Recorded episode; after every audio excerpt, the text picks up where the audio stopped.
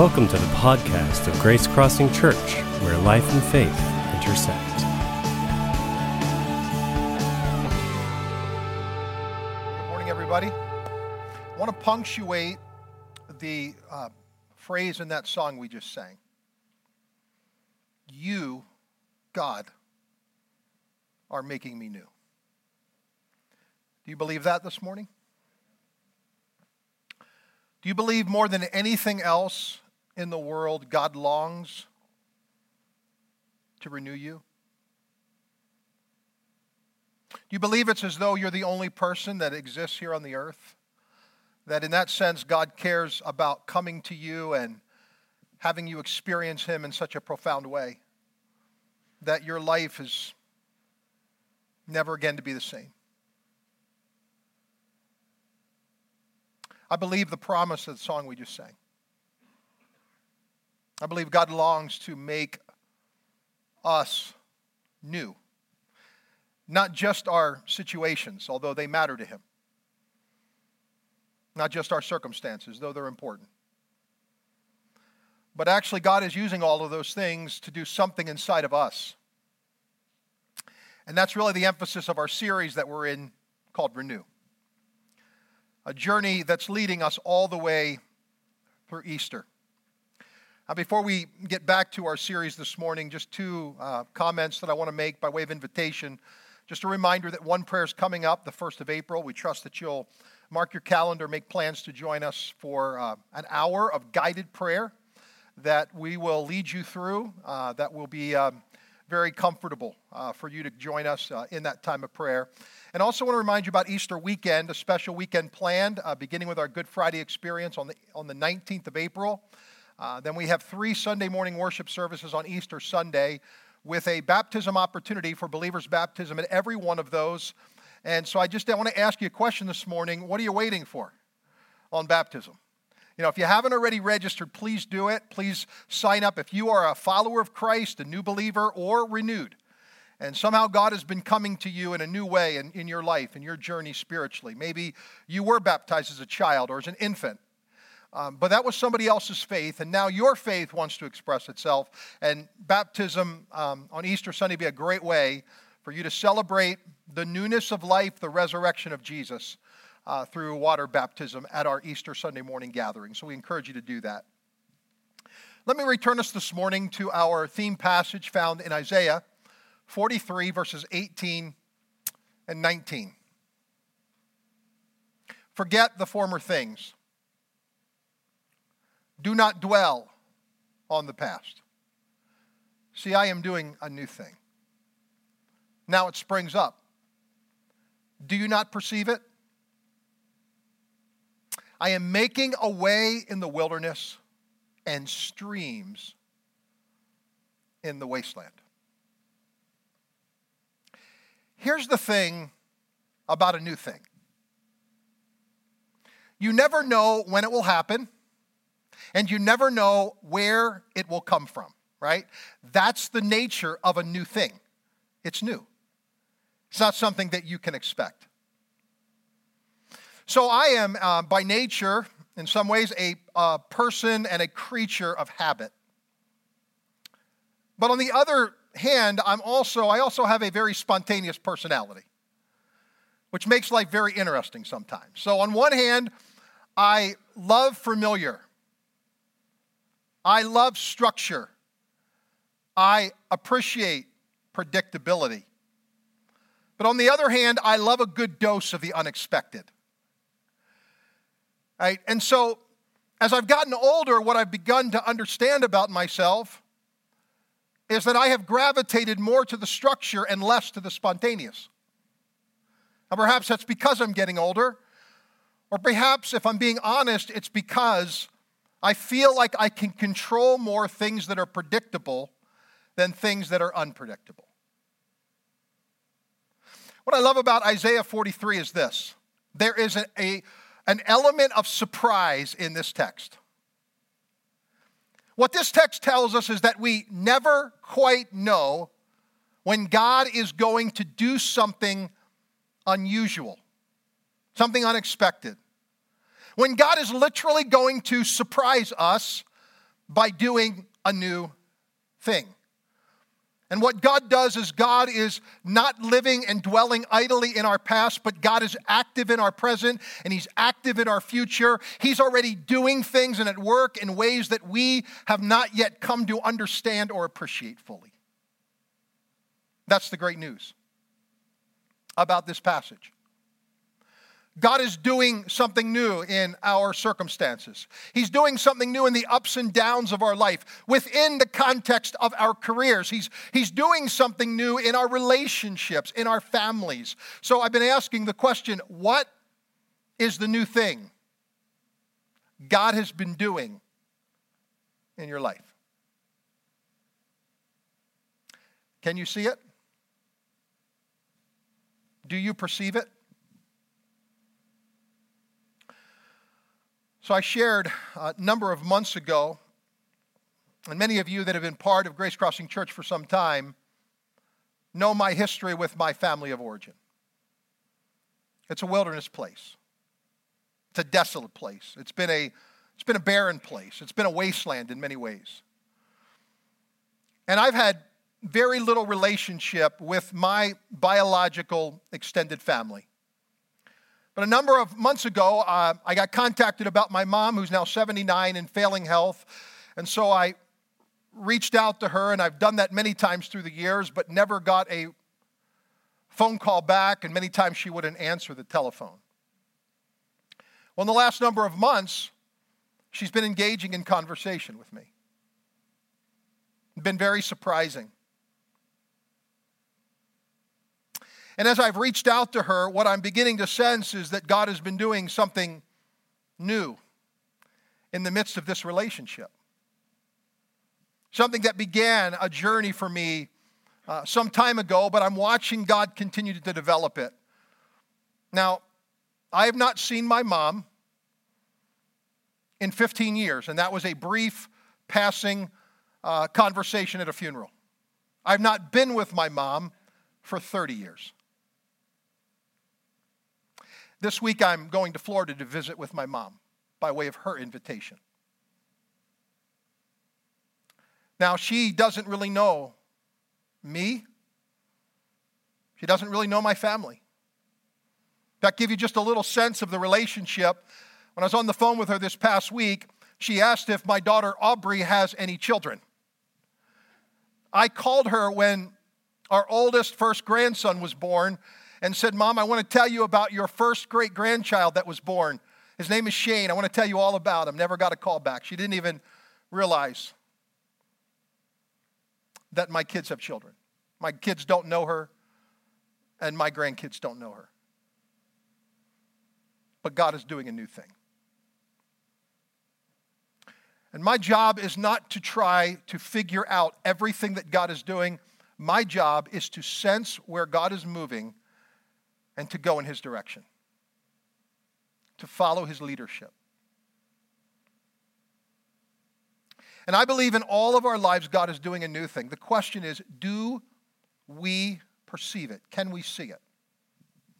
So, for the last number of weeks, we've been, we've been talking about blindness as it's revealed to us in the Bible, both physical blindness and spiritual blindness. Two weeks ago, we, we, we talked about the story of blind Bartimaeus, who cries out to Jesus and finally comes to Jesus, and he is made whole in the moment that he names his deepest desire in God's presence.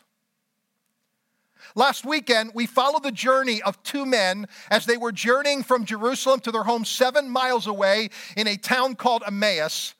And along the journey, Jesus comes and joins them, but they don't perceive or recognize it that Jesus is there. These two men had lost hope in hope until Jesus reveals himself to them, and then their hope is restored in him, and so is restored and renewed in their possibilities. There's another aspect of blindness that I want to focus on this morning. It's another one the Bible brings an awareness to for us and I want to share and introduce this by way of a crazy story we read about in the book of Kings. Let me give you the backstory before we read the passage. The Arameans were warring against the Israelites, and the king of Aram would, would make plans. He would do strategic planning at night in his bedroom, and then he'd bring his military leaders together and say, This is the way we're going to attack the Israelites. Every time they tried to move forward with their attack, the Israelites were prepared. And they pushed the Arameans back. Finally, the king goes in frustration and he said, Who is the one in our military who's giving away our military secrets? We have espionage going on. Somebody is spying on behalf of the Israelites within our particular army, and I want to know who they are. And finally, somebody says, No, Lord, uh, King, it is not anybody in our army. There is a prophet by the name of Elisha. And every time you're sharing, God is giving him insight into what's happening. And he's informing the king of Israel, and the king of Israel is moving and preparing. He said, Go and find him. I want you to bring him to me. And here's what happens the next morning. We read about it in 2 Kings chapter 6, verses 15 and 16.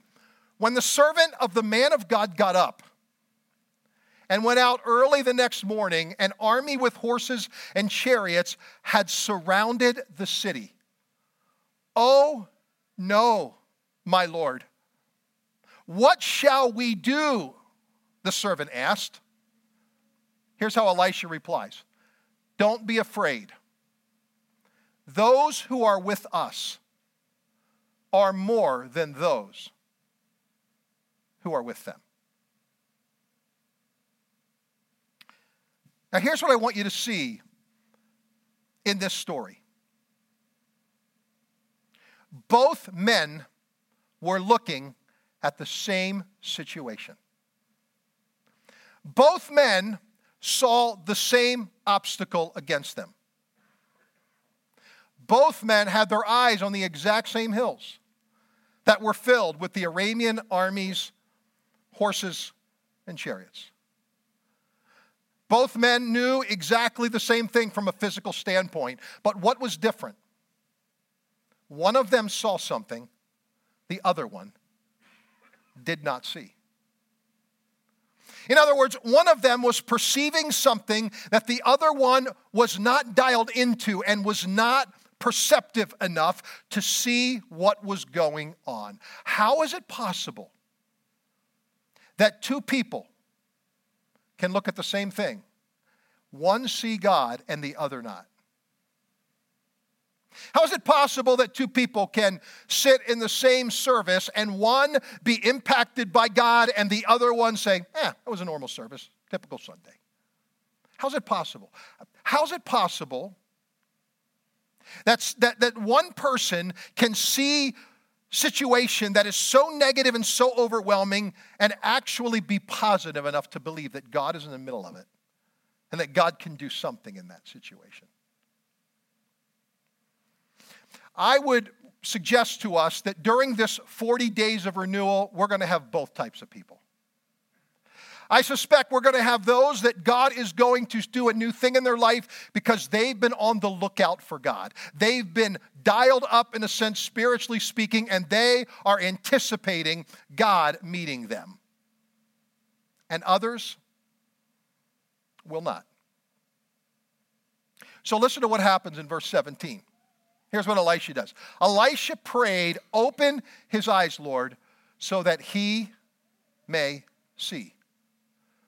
Then the Lord opened the servant's eyes, and he looked and saw the hills full of horses and chariots and fire all around Elisha. What does he see? He sees the army of heaven, something he could not see earlier. And it's because his eyes were opened. This is my prayer for all of us at Grace Crossing Church. My prayer that during these 40 days of renewal is not just that our physical eyes will be open, but that something will happen inside of us that will change the way we see our circumstances, the way that we see our situation, the way that we see the enemy's activity in our life, but we can perceive God. We can see God. We can experience that God is right around us, even though we feel overwhelmed by the situation of life.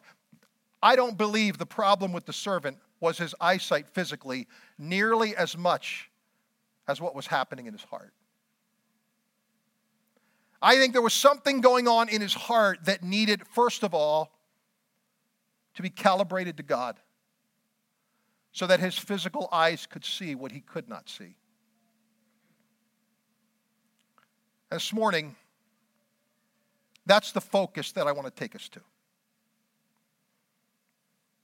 Because there is another side of this renewal, another side of seeing God that I think is really important.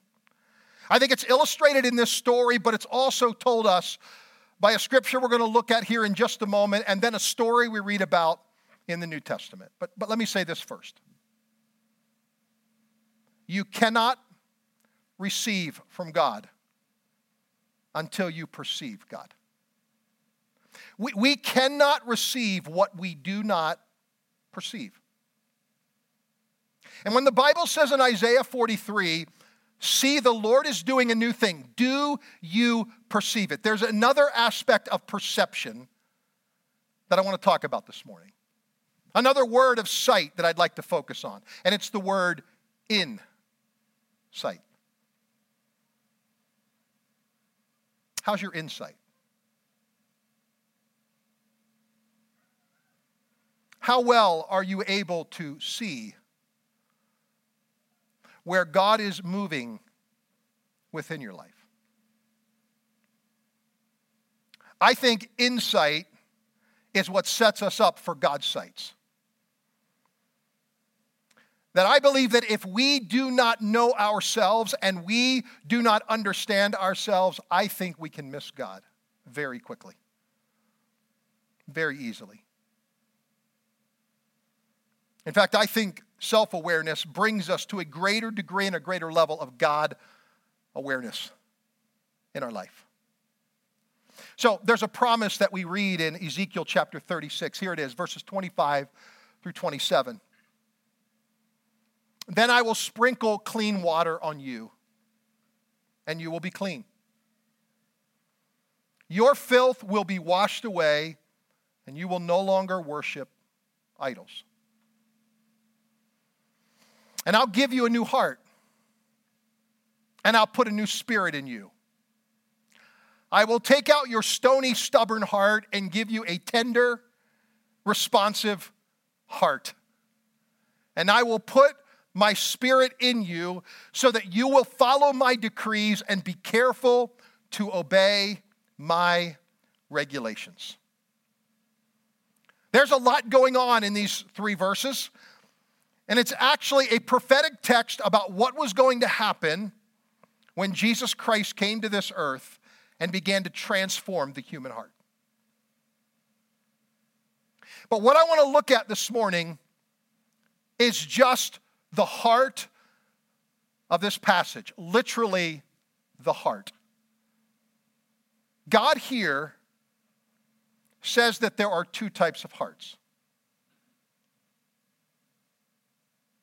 There is a healthy heart, and there's one that's not so healthy. There's what he calls a stubborn heart, and the other one he calls a tender heart. Perhaps you have uh, heard the statement made of somebody that they have a heart of stone. In case you've never heard that phrase, it's not a compliment. It means that there is not an inkling of compassion, mercy, and internal movement within them. It means that they are disconnected from themselves and other people. But then there is this tender, soft heart that the Bible talks about. That's a heart that is actually able to connect to itself and to connect to others. Here's what I believe I believe that every single one of us here have both types of hearts. I believe in some ways every one of us have stubborn hearts, and every single one of us at times have tender, soft hearts. I, I experience both. There, there are times that I am rigid, and there are times that I am hard, and there are other times that I am soft and tender. There are times that I am filled with pride and arrogance. Just ask my wife. And there are times that my heart is soft and tender to the movement of God and toward my spouse and others. Here's the question Which kind of heart most characterizes you? In other words, generally speaking, which of those two hearts do you think you would say you are most like, that you most identify with?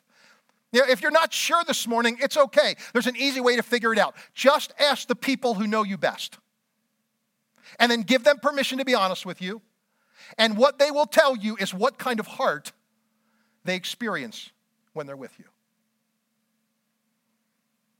For the sake of this morning's talk, here's what I'd like you to think about. I'd like you to think about the stubborn heart as the resistant heart. And I'd like you to think of the tender heart as the responsive heart. The stubborn heart is resistant. The tender heart is responsive. Now, we've all experienced people who we would say have stubborn hearts, people that we would call hard hearted. But how do you characterize a tender heart? Well, here's how I would characterize it I think a tender heart is a heart that is able to love and be loved. It is a heart that is able to hurt and be hurt. It is a heart that is able to serve and be served. It is a heart that is able to forgive and be forgiven. A tender heart is a vulnerable heart that is open to being wounded. And so when you come to the scripture in the Old Testament, you've got a beautiful model in two strong political military leaders. You see the idea of this stubborn heart in Pharaoh, who ruled in Egypt for hundreds of years. And for hundreds of years, the children of Israel were held in captivity. And God moved toward Pharaoh time and time again. And God said to him, I want to get your attention. I want you to listen to me. And time and time again, what happens? Pharaoh resists the movement of God. His will does not bend, he does not yield himself to where God is trying to lead him. He's stubborn. Compare Pharaoh with another leader, King David. Oh, don't look now. King David was also stubborn. Many times, King David, when we read in the Bible, he said, Listen, I'm going to do things my way. I'm going to resist what you want. But at the end of the day, when push came to shove, something changed in their hearts. Pharaoh's heart becomes hardened, stone cold. David's heart becomes pliable in the hands of God like a potter in clay. And all of a sudden, he becomes broken. The difference between a resistant heart and a responsive heart lies in how we respond to the movement of God in our life. When we resist God, here's what happens our heart runs the risk of becoming stone cold hard. But when we respond, when we humble ourselves, when we become broken before God, our hearts become responsive. We become tender. Now, this is incredibly illustrated in a story that is all about the season that we're in. As we're moving in these next number of weeks, taking us to the cross, and then to the tomb, and then to the resurrection. I want to go back to Ezekiel chapter 36, and I want to reread the, just the first two lines of this. Then I will sprinkle clean water on you, and you will be clean. Your filth will be washed away, and you will no longer worship idols. Ezekiel 36 is a foreshadowing of something that would happen hundreds of years later in the first century. Hundreds of years later in the first century, Jesus is just hours from his betrayal, his sentencing to death, and his crucifixion. He's sharing one final meal with his disciples in a place the Bible calls an upper room. Think of it as an Airbnb. Jesus gathers with these disciples, and the Bible says that the table is set and everything is in its place except there's one thing that's missing from the room. The household servant who was responsible to wash the feet of guests when they entered into the room. And so the Bible tells us that Jesus does what is unthinkable. During the meal, Jesus gets up, goes over to the door where he finds a basin and a towel, takes off his outer garment, wraps himself in a servant's towel, picks up the basin of water, and then he moves back toward the table where he was about to wash the feet of every one of his disciples. All 12, one by one, 24 feet in all. Now, I've talked to enough people who get weirded out by feet? I've talked to enough people who cannot even see exposed feet. Others who go, I, I couldn't touch somebody's feet. Can you imagine washing them? Have you ever wondered why the feet? I mean, Jesus could have washed their hands, but he didn't. He chose to wash their feet. There's lots of reasons for it, not the least of which is that culturally, washing the feet was the responsibility of the lowest of the lowest in society. But here's the point I want to make this morning. I don't think Jesus was focused on their feet. I think Jesus was focused on their heart. I, I don't think Jesus really cared much about the condition of their feet. If he had, he'd have washed it as soon as they walked in the room. I think what Jesus cared more about was the condition of their heart. And I think that's what Jesus wanted to get after. Washing the disciples' feet was not a matter of personal hygiene, it was a matter of personal pride.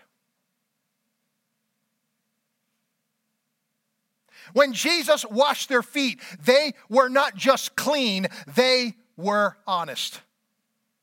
All of a sudden, what was inside of their heart begins to come outside of their heart.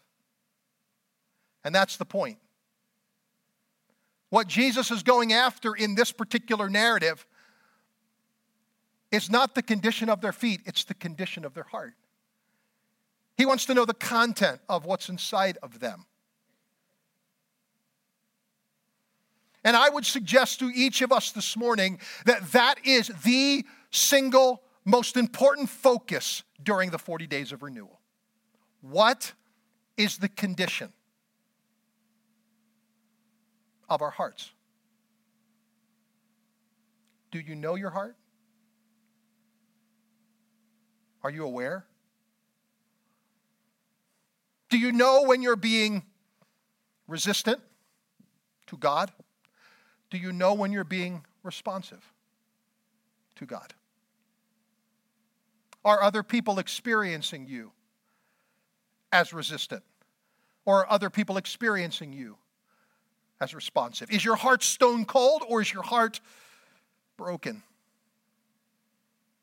yielded, and bent to God's will? Now, we do not know every exchange that happens around the table, but we do get a ringside seat to at least two of the disciples. There are three I want to focus on this morning, but, I, but we get a ringside seat to two of the disciples that are mentioned by name in the narrative. And here's what I think is so striking I believe these two disciples that get illustrated in the story represent the hearts of Ezekiel 36. I think one of them is the resistant heart. I think the other one is the responsive heart. So let's begin with Judas. Judas, I think is safe to say, is the resistant heart. Jesus comes, and here's what happens John 13, beginning in verse 2. The evening meal was in progress. The devil had already prompted Judas, the son of Simon Iscariot, to betray Jesus. Jesus knew that the Father had put all things under his power, that he had come from God and was returning to God. So he got up from the meal, took off his outer clothing, wrapped a towel around his waist. After that, he poured water into a basin and began to wash his disciples' feet, drying them with the towel that was wrapped around him. The Bible does not specifically say which disciple Jesus began with, but I have a hunch it was Judas. In fact, I think the narrative suggests it. Jesus now is fully aware of the dark intentions of Judas's heart. He knows everything that's going on inside of him. He doesn't just know the condition of his feet, he knows the condition of his heart. And there are so many proofs that Jesus is God throughout the scripture. This is one of the most compelling. Only God can love this way. Only God can do what Jesus did. Now, certainly there are other human beings that have modeled this kind of love, but it wasn't without God in them. And he comes to Judas and he recognizes something in his heart. He recognizes that he had been prompted. His heart had already been prompted toward resistance. And Jesus is fully aware of it. And Jesus is not trying to just clean his feet, Jesus is trying to clean his heart. Let's fast forward to verse 26 and 27. Later in the meal, then dipping the piece of bread, he gave it to Judas, the son of Simon Iscariot. As soon as Judas took the bread, Satan entered into him. So Jesus told him, What you are about to do, do quickly. Here's what I want you to notice in the text his heart was first prompted. Then he actually cooperates. He finally fully resists the movement of Christ toward him. And in doing so, the Bible says something happens to his heart. His heart becomes uncurably dark, filled with all sorts of evil, inspired by Satan. That's the resistant heart. Now, I want you to juxtapose Judas's response with Peter's. Let's look at verse 6, John chapter 13. Let's read about Peter. He came to Simon Peter, who said to him, Lord, are you going to wash my feet? Jesus replied, You don't realize now what I'm doing, but later You'll understand. No, said Peter, you shall never wash my feet. Jesus answered, Unless I wash you, you have no part of me.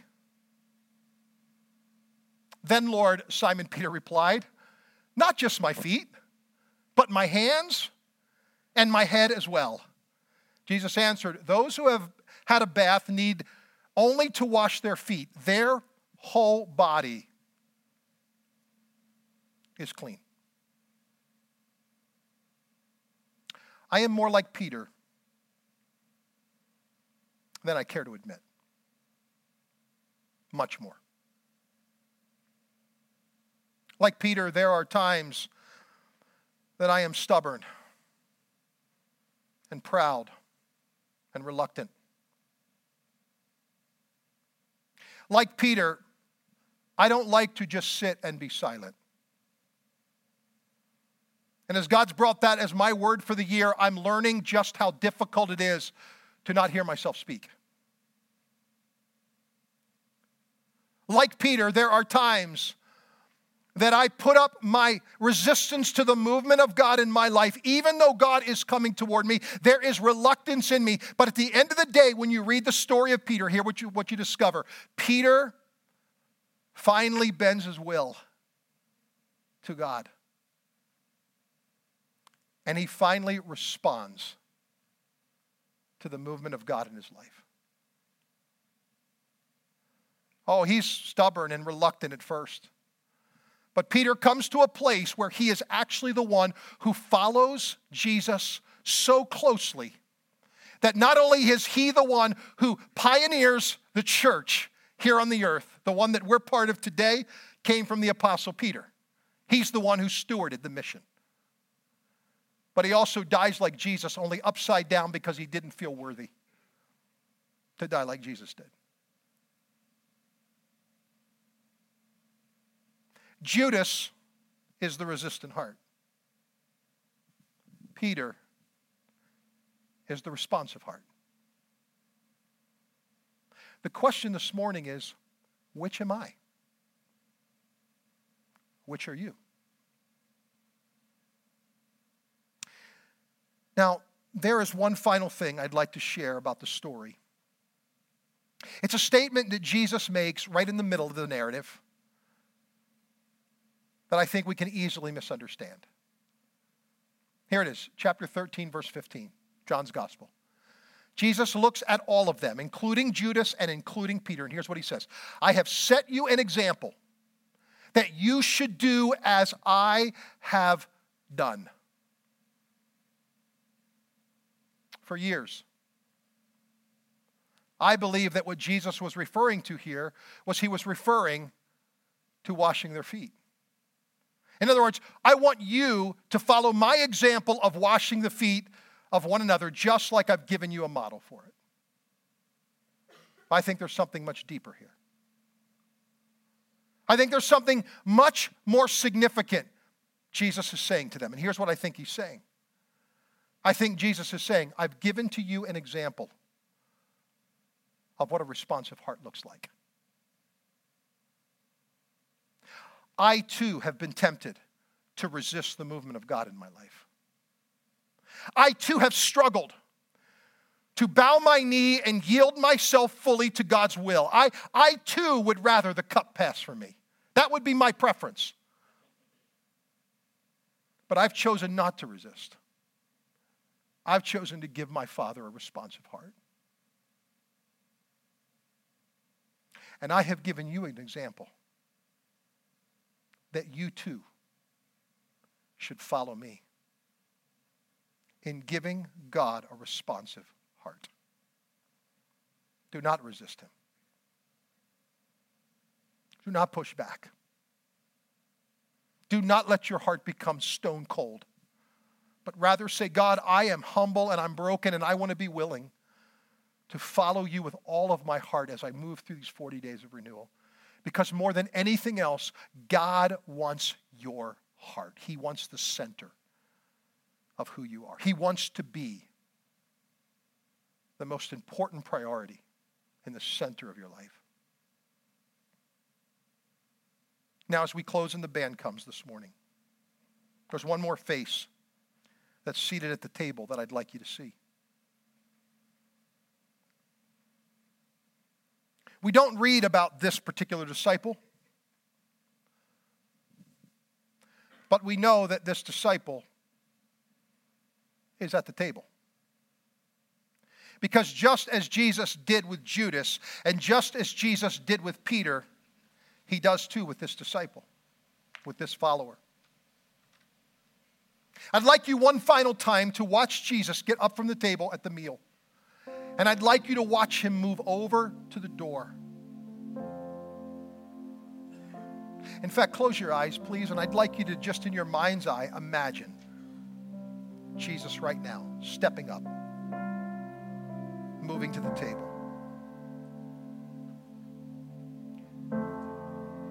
Jesus takes the basin,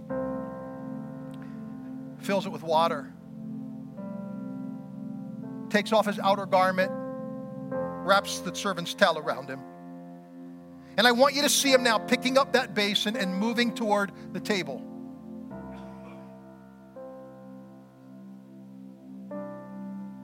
Only this time, Jesus comes to this disciple. I want you to see Jesus coming to you. Yeah, I, I, want you to see him coming to you. Jesus, who knows the condition of our hearts, comes, looks us straight in the eye, and then without really saying much of a word, he simply kneels in front of you. Removes your shoes. And he begins to wash your feet. What is it you're feeling in that moment? Are you feeling resistance? It's okay because even Peter felt that to a degree. That's normal. I would say if that's going on inside of you, don't judge that. Just be aware of that. Do you feel reluctance? Or do you feel this morning a sense of responsiveness to God? How can it be that He would serve me in that way? But He does. And the question this morning, as we prepare to close our service with one final song, I want you to meditate and think about these two things. What is it you need to see in Jesus' eyes today as he's before you? And what is it you need to feel in his touch?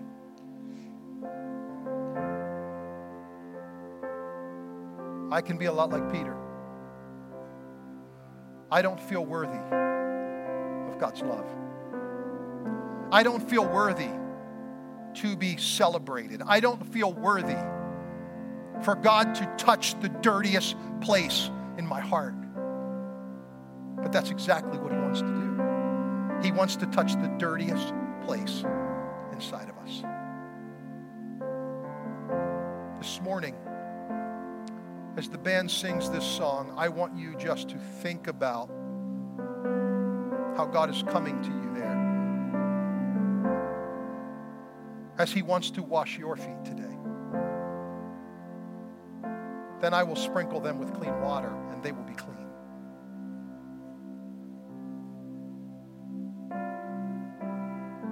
And I'll also reveal the content of their heart. This week you have an insert, just a reminder. You can use that this week to meditate on John 13 to ask yourself, where is God finding resistance in me and where am I being responsive to God? There may be a fasting and prayer discipline as part of it. There could be a point of surrender God is, is inviting you to. And as you walk through that, there's a place for you to respond and how God has spoken to your heart today. And then finally, what is your prayer? As it relates to this area, what is your prayer that you want to offer to God this week? Father God, in the next few moments, as we respond in our hearts to you, There's nothing that we can hide. You already know everything about us.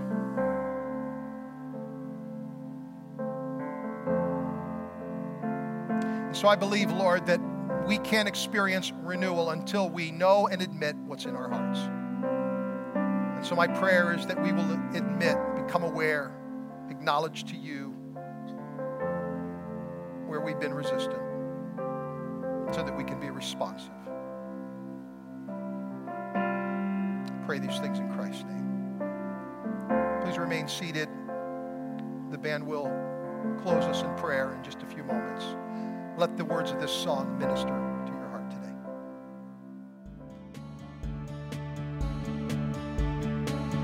Thanks for listening.